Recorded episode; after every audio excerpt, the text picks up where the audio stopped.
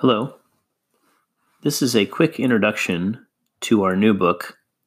It's called The Green Book by Jill Paton Walsh, and it was written in 1982, so it's almost 40 years old. And it describes a family that has to leave Earth for some reason and try to find a new planet to go to. That's kind of what the story is about. So it's a science fiction story so I want to talk for a minute about what science fiction is. Well, we know what fiction means. It means that it's fake, it's not real. So all the characters and everything, pretty much everything in the story is false, fake, made up, created by Jill Paton Walsh. But what does science fiction mean?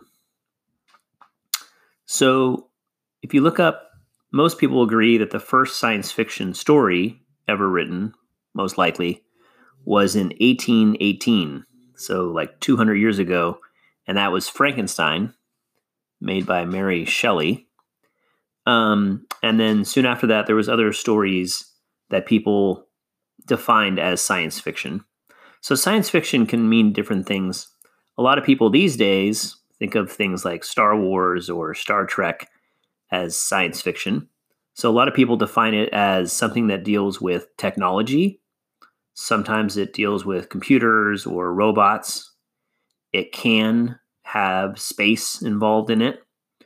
Um, so there's lots of different science fiction stories with the idea of it. So we're going to read a. It's a short book. It's called The Green Book, and again, it's about this family going on a space voyage. And um, I hope you enjoy it.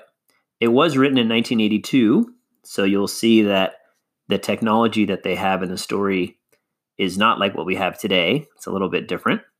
And some of the things in the story are definitely from that time period, around 40 years ago.